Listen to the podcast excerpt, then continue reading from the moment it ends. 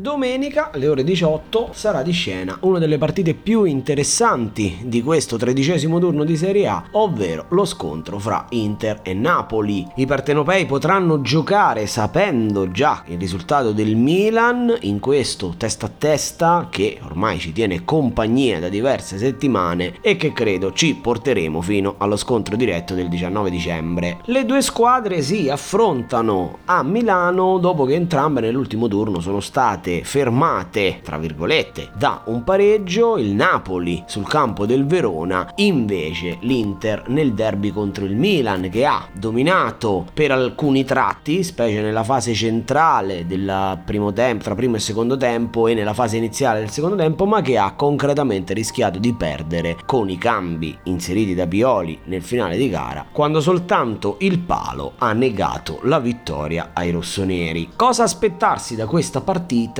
Io credo che è una partita che sarà decisa dai singoli, e ce ne sono tanti da ambo le parti, e sarà decisa a centrocampo. Sono due squadre molto diverse ma molto simili fra loro. Perché dico così? Sono due squadre con una solidissima fase difensiva, quindi con un'ottima difesa. Sono due squadre molto simili anche negli interpreti a centrocampo, con ottima qualità nei piedi degli interpreti e anche ottimo dinamismo. Mi viene da pensare Zielinski da una parte, Barella dall'altra, mi viene da pensare a Brozovic da un lato e Anguissa dall'altra, mi viene da pensare a Fabian Ruiz e Calanoglu. Sono due squadre che, nonostante si schierino con due moduli diversi, sono molto molto molto simili. Cosa potrebbe fare la differenza? Potrebbe fare la differenza innanzitutto i singoli, le giocate dei singoli, quindi un movimento senza palla, quindi un tiro da lontano, un episodio che parte dal singolo per decidere la partita. In tutta onestà va detto anche che le squadre di Simone Inzaghi di solito non escono molto bene dai confronti con i partenopei, però è anche vero che quest'anno Inzaghi sì ha mantenuto il tre cinque due di Conte, ma ha alzato un po' di più il baricentro rispetto all'Inter dell'anno scorso, e soprattutto sta provando a trovare soluzioni diverse da quelle di Conte, che era sostanzialmente